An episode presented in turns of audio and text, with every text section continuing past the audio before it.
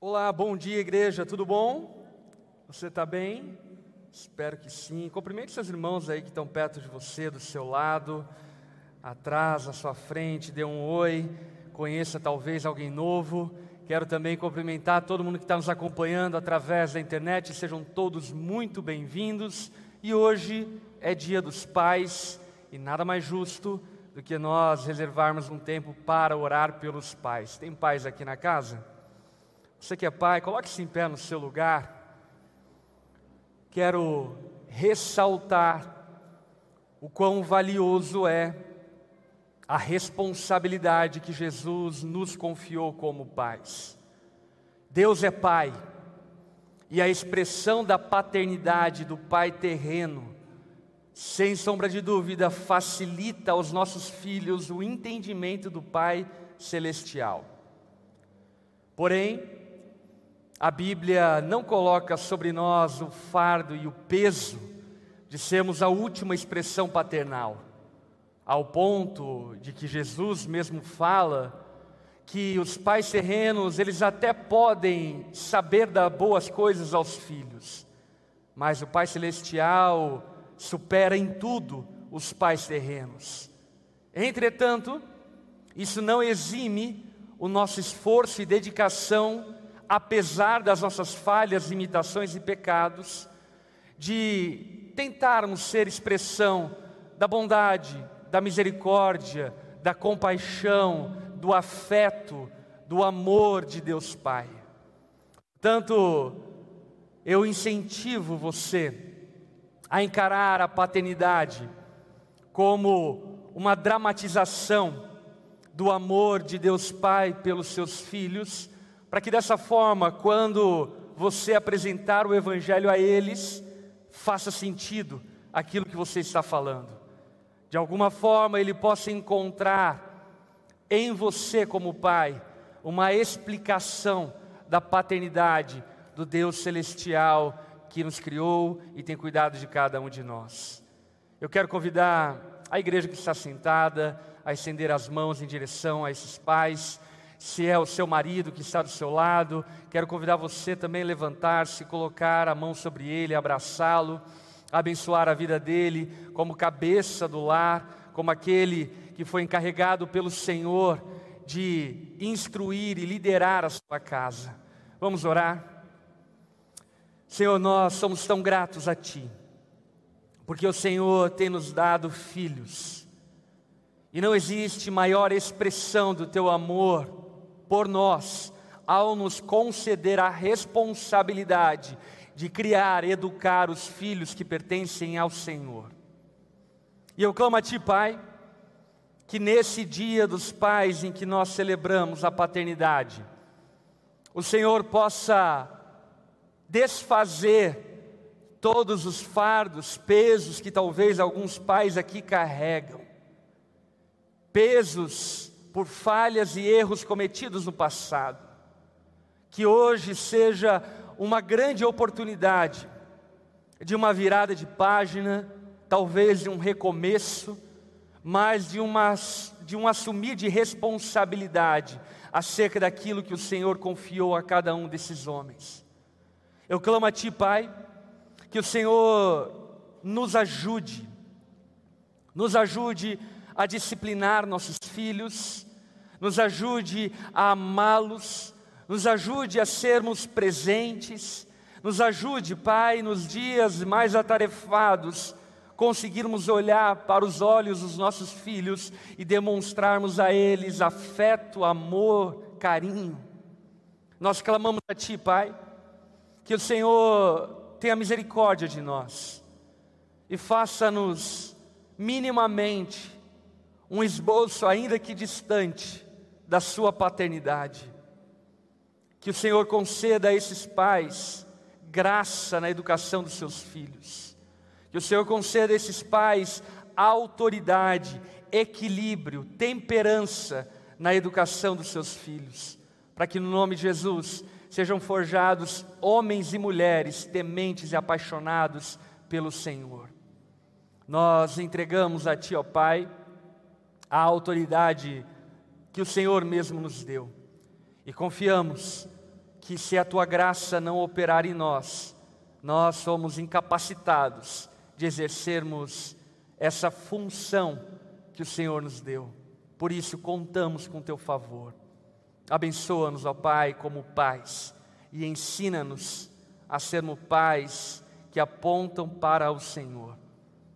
Abençoa-nos dessa forma, em nome de Jesus. Amém e amém. Você, esposa, quero convidar você a dar uma palavra de honra ao seu marido como pai, um elogio breve, uma frase, diga a ele uma palavra de encorajamento acerca da paternidade. E enquanto isso, quero convidar a igreja a dar uma salva de palmas a esses pais. Glória a Deus, pode tomar assento. Glória a Deus por cada um desses pais e que o Senhor multiplique, no nome de Jesus, filhos, no nosso meio, até porque, sem sombra de dúvida, uma das formas que Deus usa de avançar o reino dele nessa terra é através da geração de filhos, no qual nós, como filhos de Deus, somos essa ponte para abençoá-los. Glória a Deus pela vida de cada um de vocês como pais. Quero também aqui fazer algumas menções e avisos bem importantes. Primeira menção, honrar e agradecer e também é, alegrar-se com a presença do pastor Bruno Colonetti. Fica em pé, Bruno. Bruno ministrou as ofertas, ele é pastor da Onda Dura lá em São Paulo.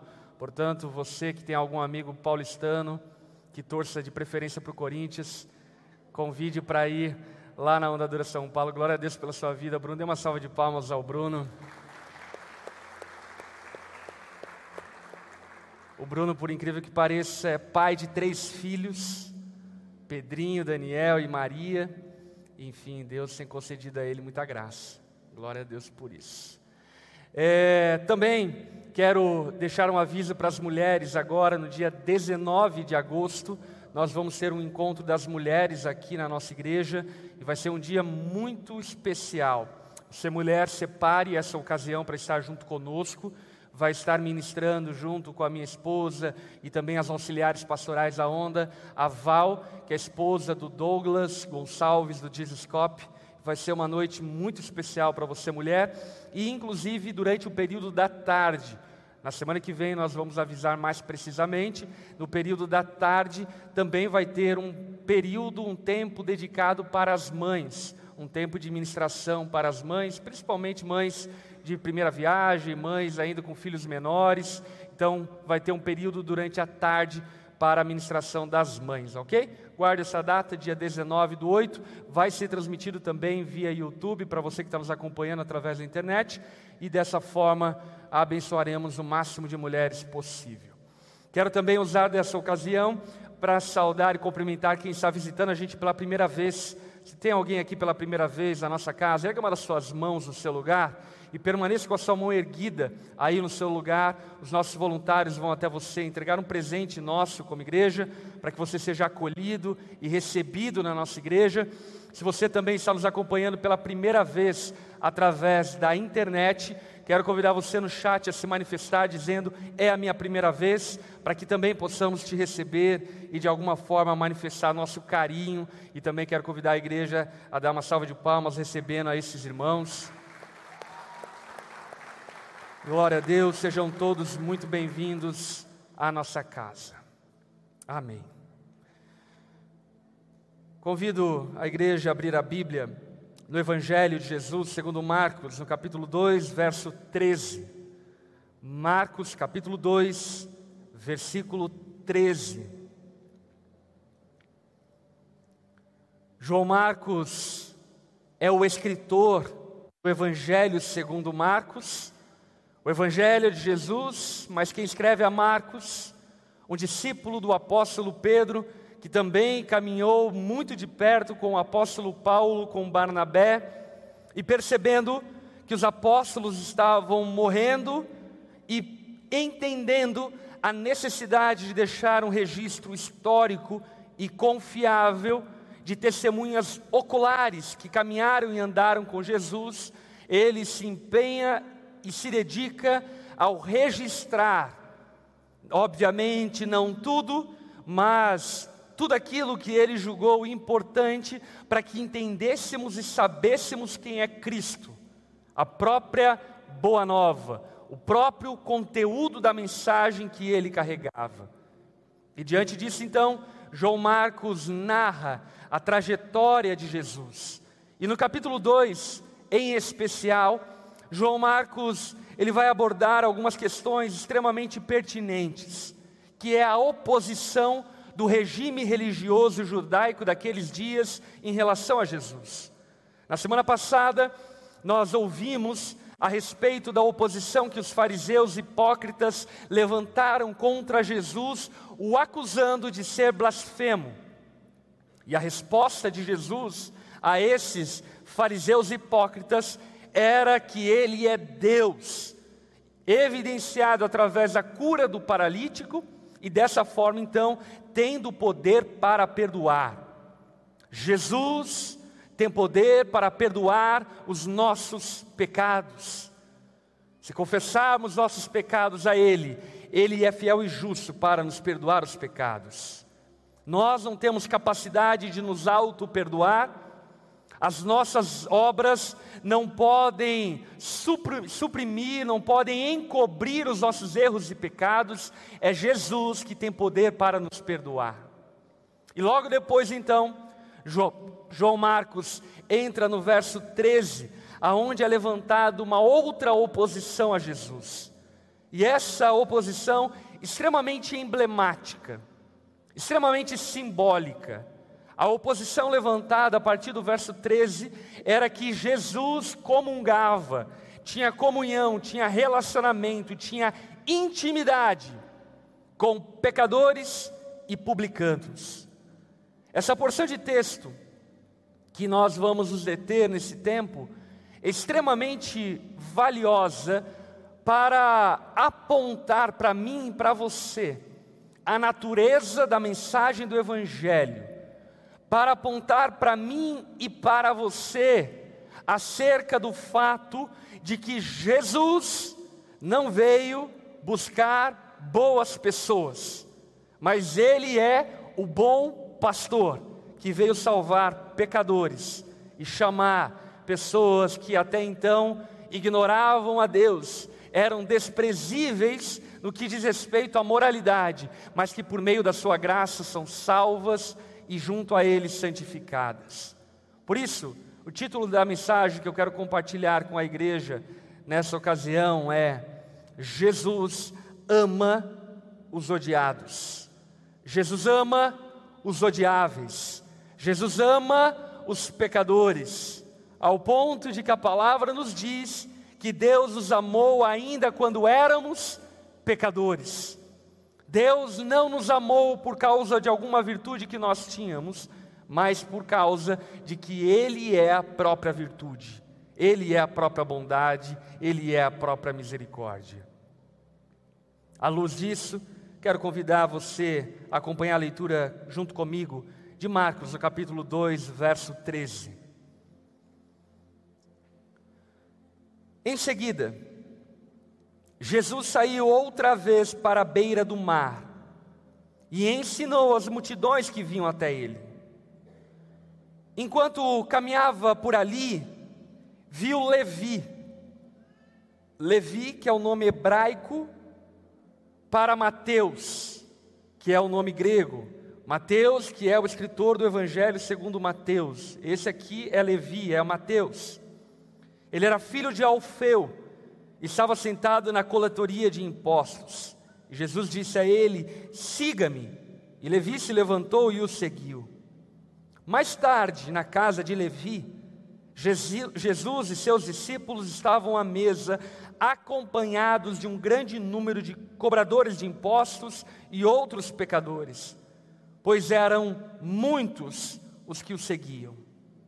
Quando alguns fariseus, mestres da lei, viram Jesus comer com cobradores de impostos e outros pecadores, perguntaram aos seus discípulos: por que ele come com cobradores de impostos e pecadores? Ao ouvir isso, Jesus lhes disse: As pessoas saudáveis não precisam de médico, mas sim os doentes. Não vim para chamar os justos, mas sim os pecadores. As pessoas saudáveis não precisam de médico, mas sim os doentes. Eu não vim para chamar os justos, mas sim os pecadores. Vamos orar? Baixe tua cabeça, feche seus olhos. Vamos conversar com o Senhor. Pai de amor, Pai bondoso,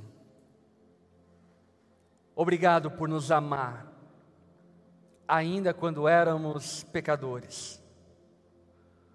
Obrigado por se importar conosco, ainda quando estávamos enfermos e doentes no nosso pecado. Jesus, obrigado por nos resgatar quando éramos inábeis, incapazes de nos aproximar de Ti. Obrigado por estender a Sua mão quando tudo aquilo que tínhamos era morte e destruição.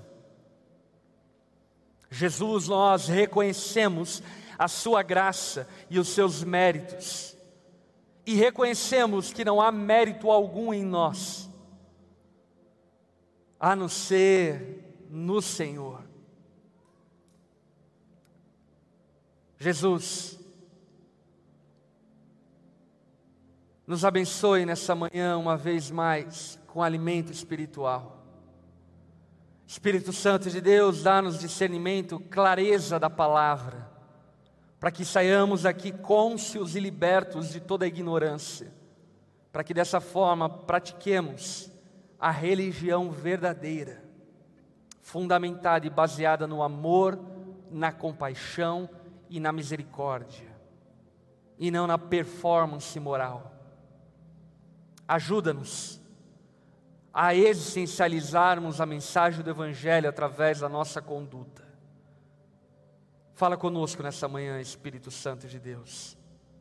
Esse é o nosso clamor, em nome de Jesus. Amém e amém. Esse texto descreve algo muito emblemático acerca do ministério de Jesus e acerca do Evangelho de Deus. E aquilo que é emblemático nesse texto, certamente é o fato de Jesus sentar-se à mesa com cobradores de impostos e pecadores. Uma vez que a mesa era lugar de intimidade, a mesa era lugar de aceitação, a mesa era um lugar onde aqueles que se assentavam nela compartilhavam de vínculos, amor e afeto. Porém, ainda mais emblemático do que Jesus sentar-se à mesa com pecadores e cobradores de impostos é o fato de ele chamar para o ciclo mais íntimo de relacionamento com ele um cobrador de impostos. E talvez, em uma leitura superficial, você não entenda o motivo pelo qual o fato de Jesus ter chamado um cobrador de impostos para andar com ele seja algo tão expressivo. E essa falta de entendimento leva você a pensar que o fato de Jesus ter chamado Levi Mateus foi natural, normal, talvez algo que muitas outras pessoas fizessem. E a grande realidade contextual é que não. Os cobradores de impostos eram a casta social mais desprezível que havia no meio dos judeus. Mais desprezível por causa de um motivo histórico e cultural que nós não podemos fazer vistas grossas. É importante que saibamos que os judeus, nesse contexto bíblico, eram dominados pelo Império Romano, um império extremamente tirânico, um império extremamente opressor, que havia tomado toda a região onde judeus moravam Cesareia, Jericó, Judéia, toda a região aonde judeus moravam e habitavam havia sido dominado pela força do Império Romano. E uma das formas do Império Romano exercer a sua opressão, exercer o seu domínio, era através de cobrança de impostos, aonde o povo frequentemente era usurpado por cobranças de impostos extremamente exaustivas e muito além da capacidade que o povo mesmo tinha de pagar esses impostos. É surpreendente sabermos que essa alta cobrança de impostos, a mais alta cobrança de impostos naquele contexto social, histórico e cultural, é extremamente inferior à taxa de cobrança de impostos da nossa nação. Mas ainda assim, de alguma forma, naquele contexto, aquele povo sentia-se usurpado e roubado pelo Império Romano.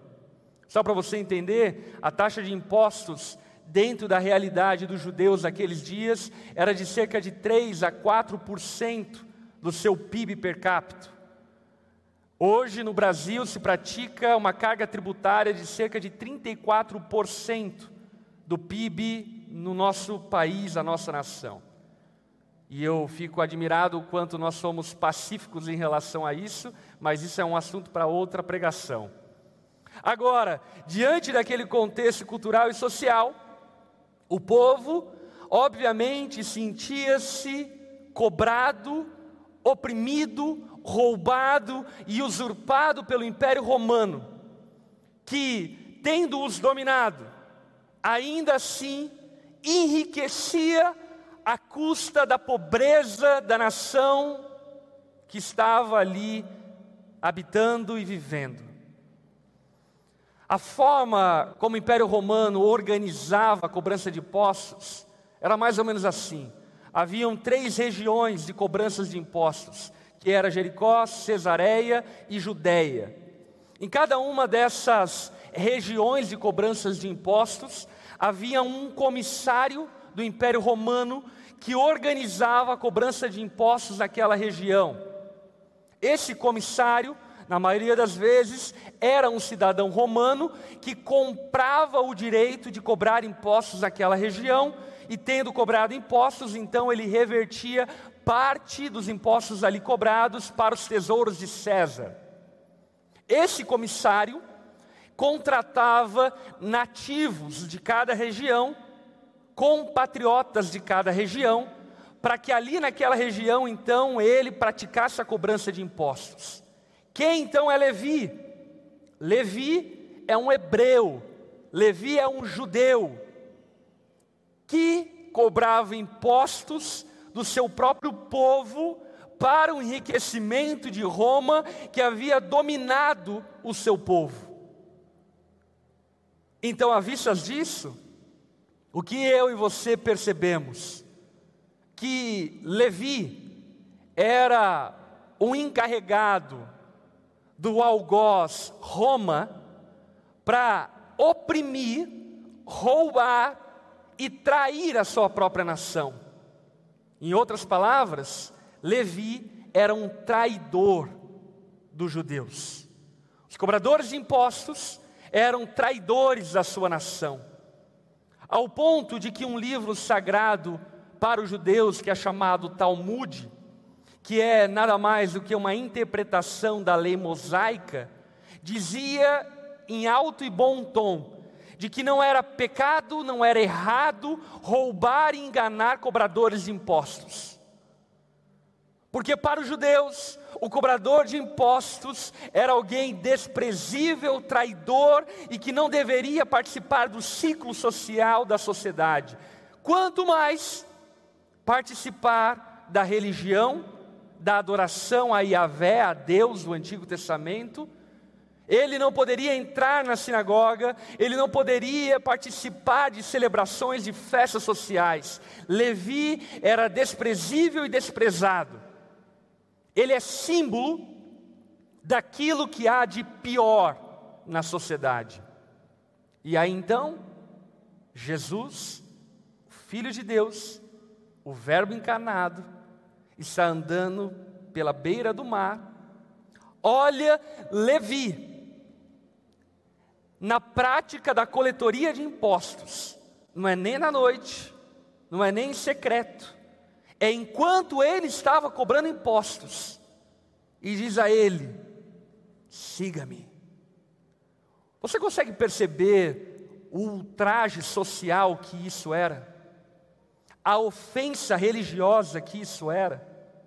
Você consegue perceber o quão escandaloso era o fato de Jesus ter chamado um cobrador de impostos para fazer parte do seu círculo mais íntimo de relacionamento, que eram seus doze discípulos?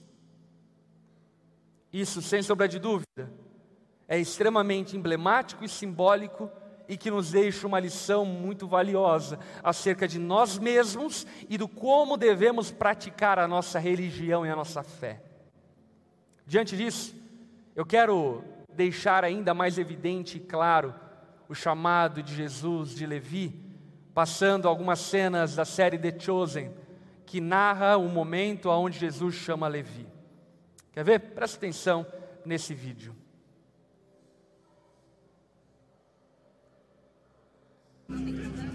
Viu as corridas partas ontem à noite? O Darius correu como uma gazela. Os judeus não vão às corridas. Seu velho amigo Simão cuidava das mesas de apostas. Não somos amigos. Próximo. Tá certo, tudo bem, você não foi às corridas. Você ficou em casa? Eu fui ver a minha mãe. Ah, isso me deixaria desanimado também. Ela pergunta quando você vai lhe dar netos? Não, ela não perguntou. Achei que seus pais não falassem com você. Eu tinha perguntas que não podia fazer para mais ninguém. A mãe de um filho com um talento como o seu deveria se orgulhar. Ela tem vergonha de usar um talento que Deus me deu contra Deus. Próximo. Você é bom em alguma coisa, encontrou uma forma de ganhar dinheiro fazendo isso. É simples assim. Deve ser bom viver num mundo tão ordenado. Nós vivemos no mesmo mundo, Mateus. Próximo. Além disso, o que mais você faria com uma mente como a sua?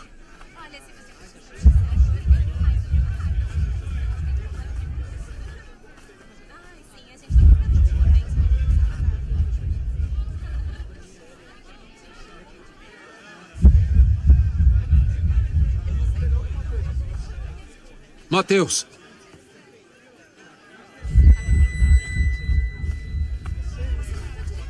Mateus, filho de Alfeu.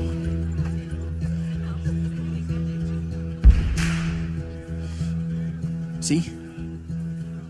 Siga-me. Eu? Sim, você. Mas. O, o que está fazendo? Quer que eu me junte a você? Continua andando, pregador de rua. Tem ideia do que esse rapaz fez? O senhor o conhece? Sim.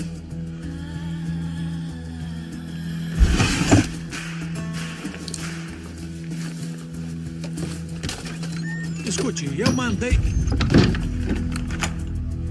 O que você está fazendo? Para onde você pensa que está indo? Me solte. Você perdeu a cabeça. Você tem dinheiro. Quintus protege você. Nenhum judeu vive tão bem quanto você. Vai jogar tudo fora?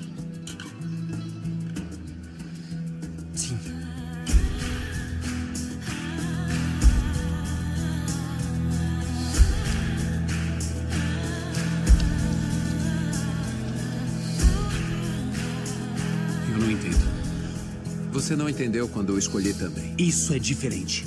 Não sou um coletor de impostos. Acostume-se com o diferente.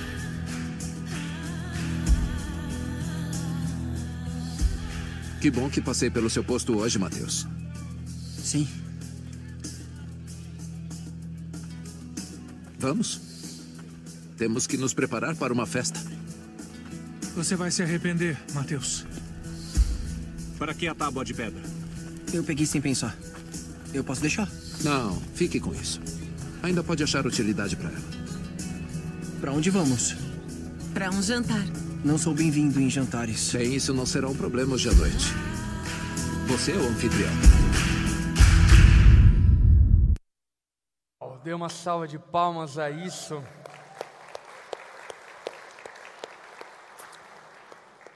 É maravilhoso lermos, entendermos o chamado de Levi. Porque o chamado de Levi é a expressão do nosso chamado. Deus amou e chamou pecadores para vir após Ele. E nós podemos cair no equívoco religioso de nos esquecermos de quem nós éramos. E nos esquecendo de quem nós éramos, pensarmos que Deus de alguma forma deu sorte de ter nos chamado porque nós éramos muito bons. E a grande verdade é que todos nós aqui deveríamos ter consciência de que não há mérito algum em nós para que Jesus tenha nos chamado. Levi é a representação e o símbolo de um Deus que decidiu se entregar por pecadores. E talvez diante da história de Levi, fique um questionamento pairando no ar, onde nós nos perguntamos o porquê que Jesus chamou Levi. E é tão emblemática a história de Levi porque nós percebemos que Jesus, ele não recorria às opiniões. O que as pessoas pensavam de Levi pouco importava. O que os religiosos daquele contexto pensavam acerca de um cobrador de impostos pouco importava. E eu gosto da dramatização do De Chose, porque até mesmo aquilo que os discípulos pensavam acerca de Levi pouco importava. Jesus não chamou Levi agarrado em opiniões. Jesus não chamou Levi depois de testes e avaliações. Jesus não chamou Levi por causa da sua popularidade ou para ter mais popularidade. Jesus não chamou os melhores, Jesus não chamou os mais habilidosos, Jesus não chamou os mais talentosos, Jesus chama Levi como expressão de que ele veio salvar pecadores, de que ele se importa e amou primeiro aqueles que nem mesmo tinham condições morais de reconhecer quem era Jesus. Jesus chama Levi, nos demonstrando que Jesus chama quem ele quer. Jesus chama quem ele quer. E eu digo isso porque por vezes nós somos tomados por vaidade e acabamos fazendo uma espécie de peneira dos chamáveis e dos não chamáveis, dos potenciais crentes e dos não potenciais crentes, daqueles que podem ser salvos, daqueles que não podem ser salvos. E uma das coisas que eu posso afirmar para você, depois de 15 anos pastoreando e pregando o Evangelho, é que Jesus é surpreendente a respeito de quem Ele chama. Eu já vi cada curva de rio se convertendo. Eu já vi tantas pessoas nos lugares mais inimagináveis se rendendo a Jesus. Pessoas sem nenhum conhecimento religioso, simplesmente se rendendo a Jesus. Pessoas sem nenhum histórico de cristianismo, sem nenhum histórico de conhecimento da palavra, da teologia, sem nenhum histórico familiar, ancestral, de alguém que frequentou uma igreja, mas que simplesmente ao ouvir o chamado de Jesus se rendem a Ele de prontidão. Porque Jesus chama quem Ele quer. E isso leva-nos a compreender, como igreja, que não devemos ter um comportamento de acepção de pessoas. Não devemos ter um comportamento partidário. Não devemos ter um comportamento aonde segregamos as pessoas que nós achamos que Deus não quer salvar. E deixa eu falar algo. A igreja tem feito muito disso. Muito. Demais. Por exemplo, Quantos irmãos cristãos têm definido os aceitáveis e não aceitáveis diante de Deus a partir de escolhas e opções políticas e partidárias. Como se votar para algum candidato ou concordar com algum partido nos fizesse mais ou menos aceitáveis diante de Deus. O chamado de Levi e o colégio apostólico nos ensina a diversidade do chamado de Deus. Deus chamou um zelote, Deus chamou um cobrador de impostos, Deus chamou um fariseu que não veio após ele, mas foi chamado. E ainda assim, como igreja, por vezes nós nos comportamos como se pudesse haver uma espécie de filtro ou peneira de quem Jesus quer salvar. E o que eu e você, ao lermos e estudarmos essa história de Levi, precisamos compreender é que Jesus é soberano ao chamar quem Ele quer. Amém? Algo surpreendente também nessa narração do chamado de Levi é que Levi prontamente deixou tudo e seguiu Jesus. No Evangelho sinótico de Lucas, o Evangelho paralelo de Lucas, no capítulo 5, verso 28, deixa isso muito enfático, dizendo: E Levi se levantou, deixou tudo e o seguiu. Eu lembro que as primeiras vezes que eu comecei a ler a Bíblia com mais atenção, uma das coisas mais chocantes que eu lia e via era prontidão, a radicalidade, a integralidade e a totalidade da resposta ao chamado de Jesus. Você vê Pedro deixando tudo e seguindo a Jesus. E aqui você vê Levi, que tinha ainda que uma condição desprezível social, uma condição socioeconômica diante de Roma muito confortável que ao ouvir a voz de Jesus, deixou tudo para seguir Jesus.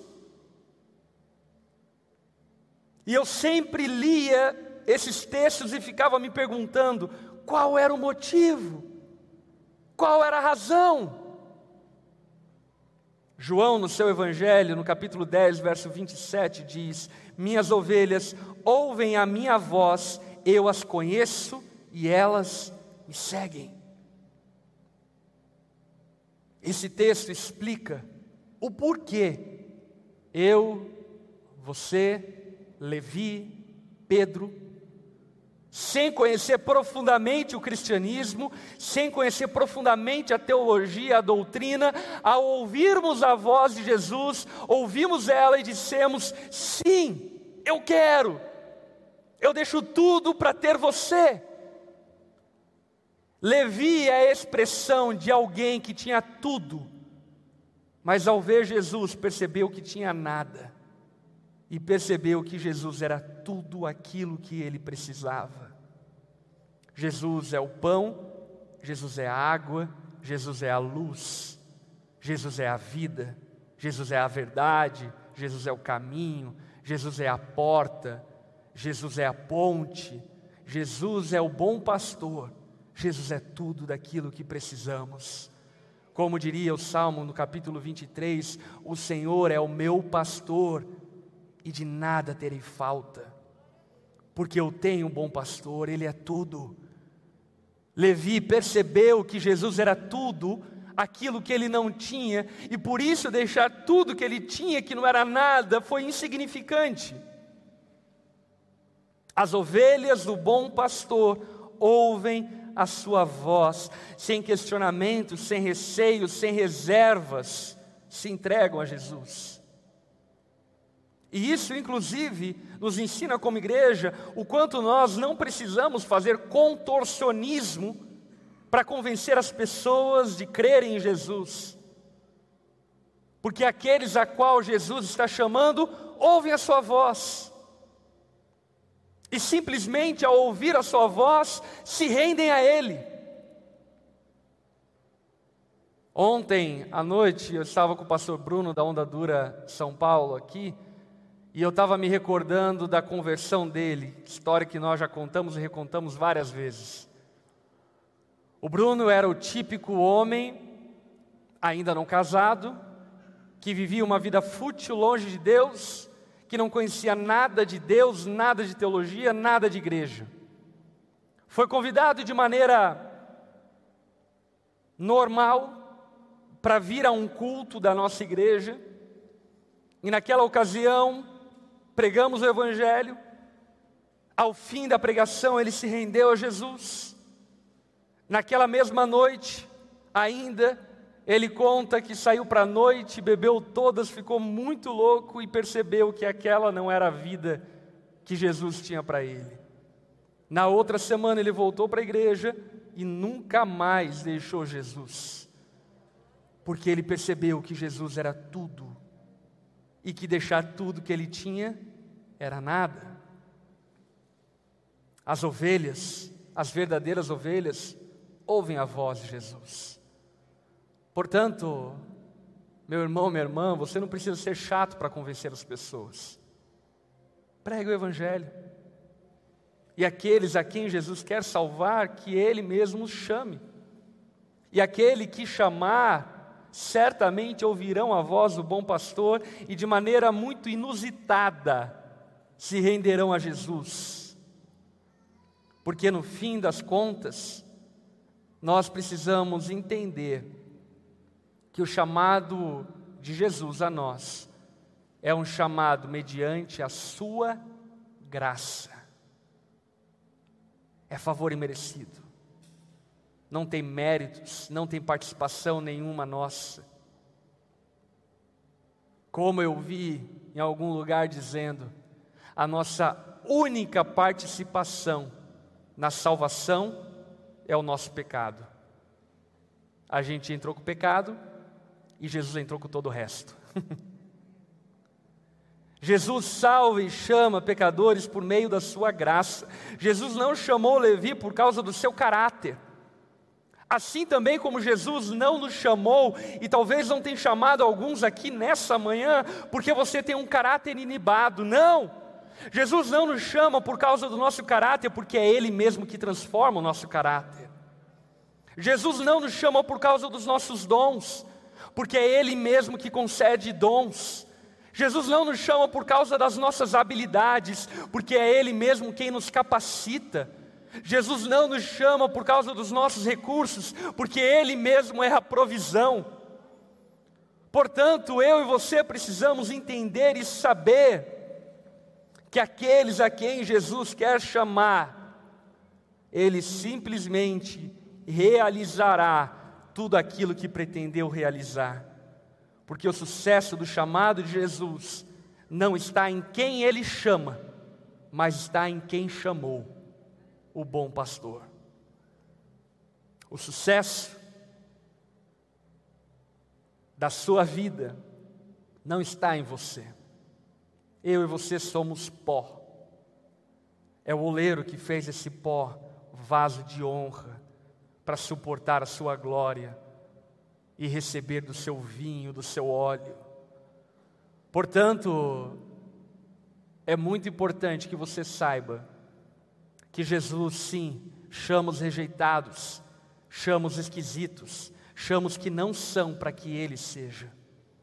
E para que quando Ele for, todos reconheçam que é por meio da graça de Deus e por causa da Sua glória que Ele nos salvou e nos chamou. Talvez, na sua adolescência e infância, você era tipo o último a ser chamado na escola para o time de futebol. Quantos aqui eram essas pessoas? Talvez você era aquele tipo desprezado pelos amigos, colegas, talvez desprezado pela religião, desprezado pelos familiares. Deixa eu dizer algo a você. Não existe causa impossível que Jesus não possa realizar. Jesus chama até mesmo os mais rejeitados, como por exemplo Levi. que exemplifica muito bem para mim e para você que se talvez nessa manhã você ouvindo a voz de Jesus te chamando, que não há obstáculos para aquilo que Deus pode fazer na sua vida. Talvez no seu interior você pense, mas eu não tenho nenhuma habilidade religiosa, mas eu nunca estudei a Bíblia, mas eu nunca fui de igreja. Eu quero dizer para você que não existem obstáculos para aqueles a qual Jesus chama para seguir a Ele.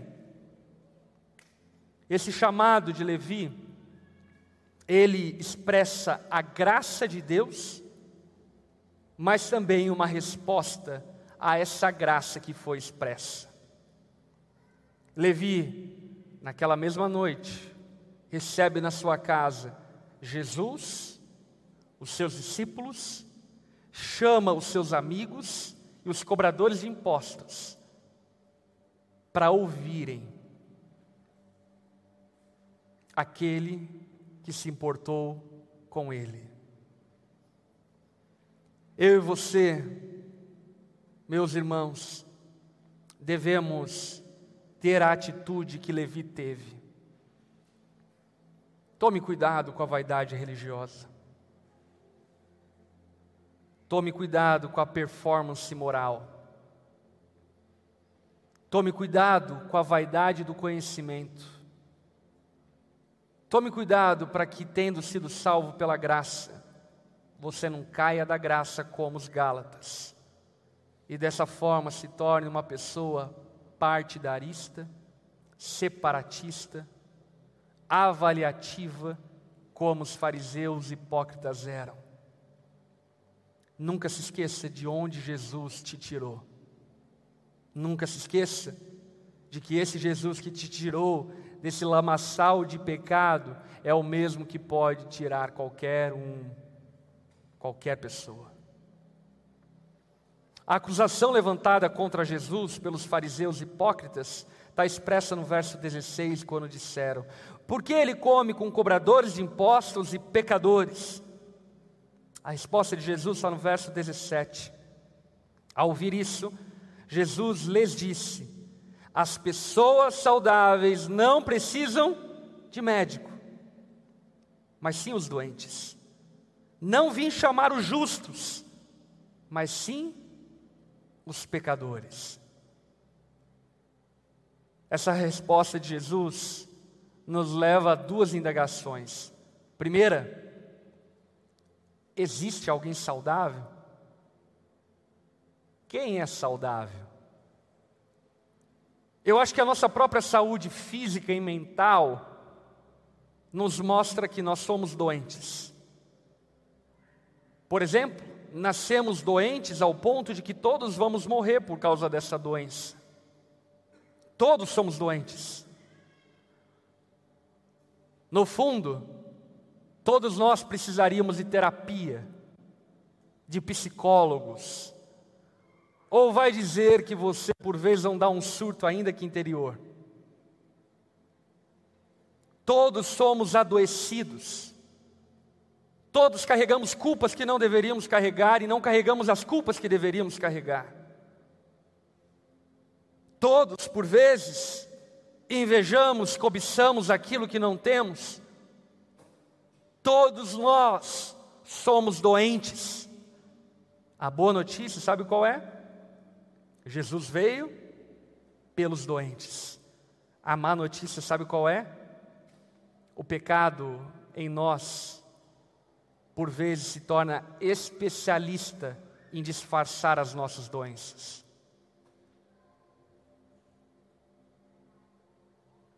E o maior placebo para disfarçar as nossas doenças, sabe o que se chama? Religião. Religião é o maior placebo disfarçatório das nossas doenças. Porque nós vamos à igreja, levantamos a mão e fingimos que está tudo bem. E no fundo nós carecemos de Jesus. Nós vamos à igreja, entregamos nossas ofertas e fingimos que está tudo bem. Ao ponto de olhar para os outros como leprosos, doentes, E nós somos melhores porque levantamos a mão no louvor. Jesus veio pelos doentes. Meu irmão, minha irmã, nunca saia dessa posição de necessitado dos cuidados do médico dos médicos. Nunca saia desse lugar de humilhação e humildade ao dobrar o joelho e reconhecer o quanto você precisa desse Deus que sara as nossas emoções, as nossas afeições, a nossa mente. Jesus veio pelos doentes.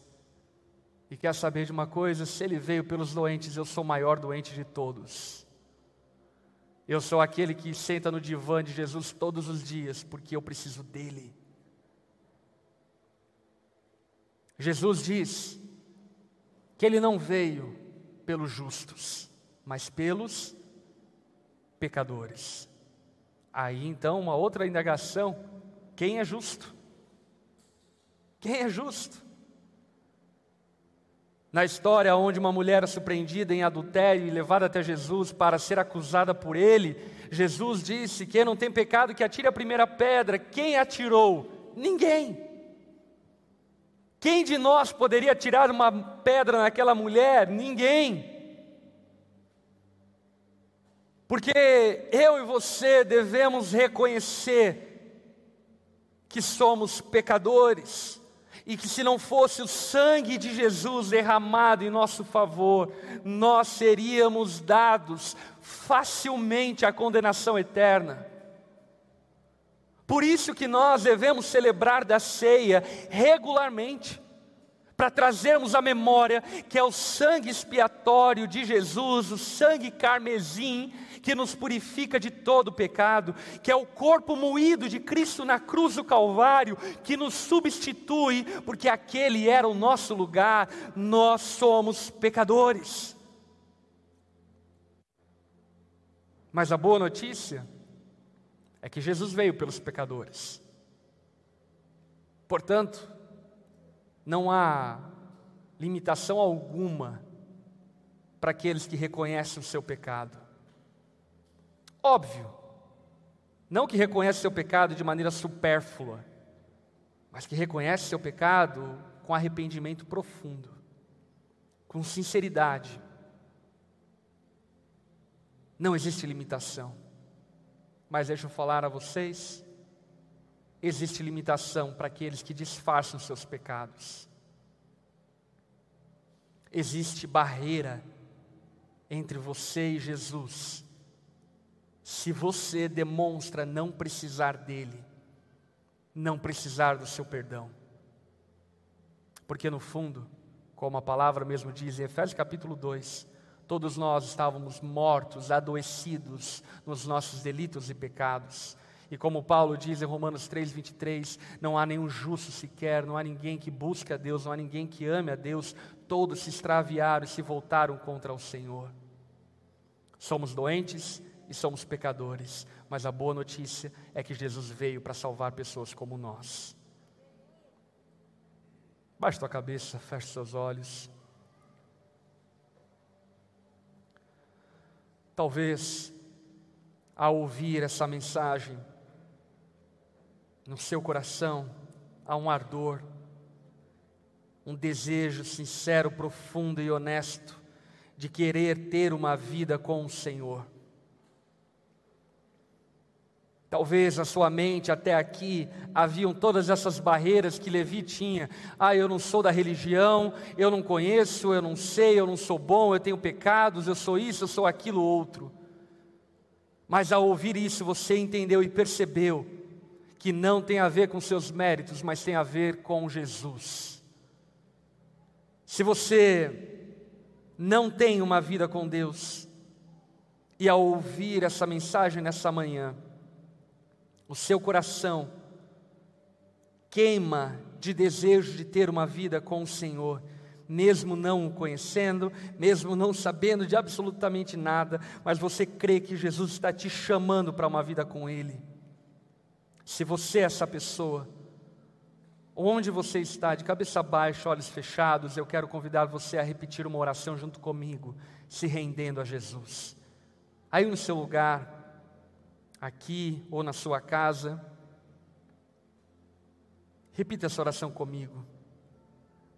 Diga assim para Jesus: Senhor Jesus, eu reconheço que sou carente e necessitado do seu perdão. Reconheço que sou doente e pecador e que preciso da sua salvação. E nessa manhã, por meio da fé, eu tenho a audácia de crer que o Senhor está me chamando para uma vida contigo. E ao crer nesse chamado, eu me rendo a Ti, reconhecendo que Tu és o único Deus e o único que pode me salvar. Faça essa oração em nome de Jesus. Amém e amém.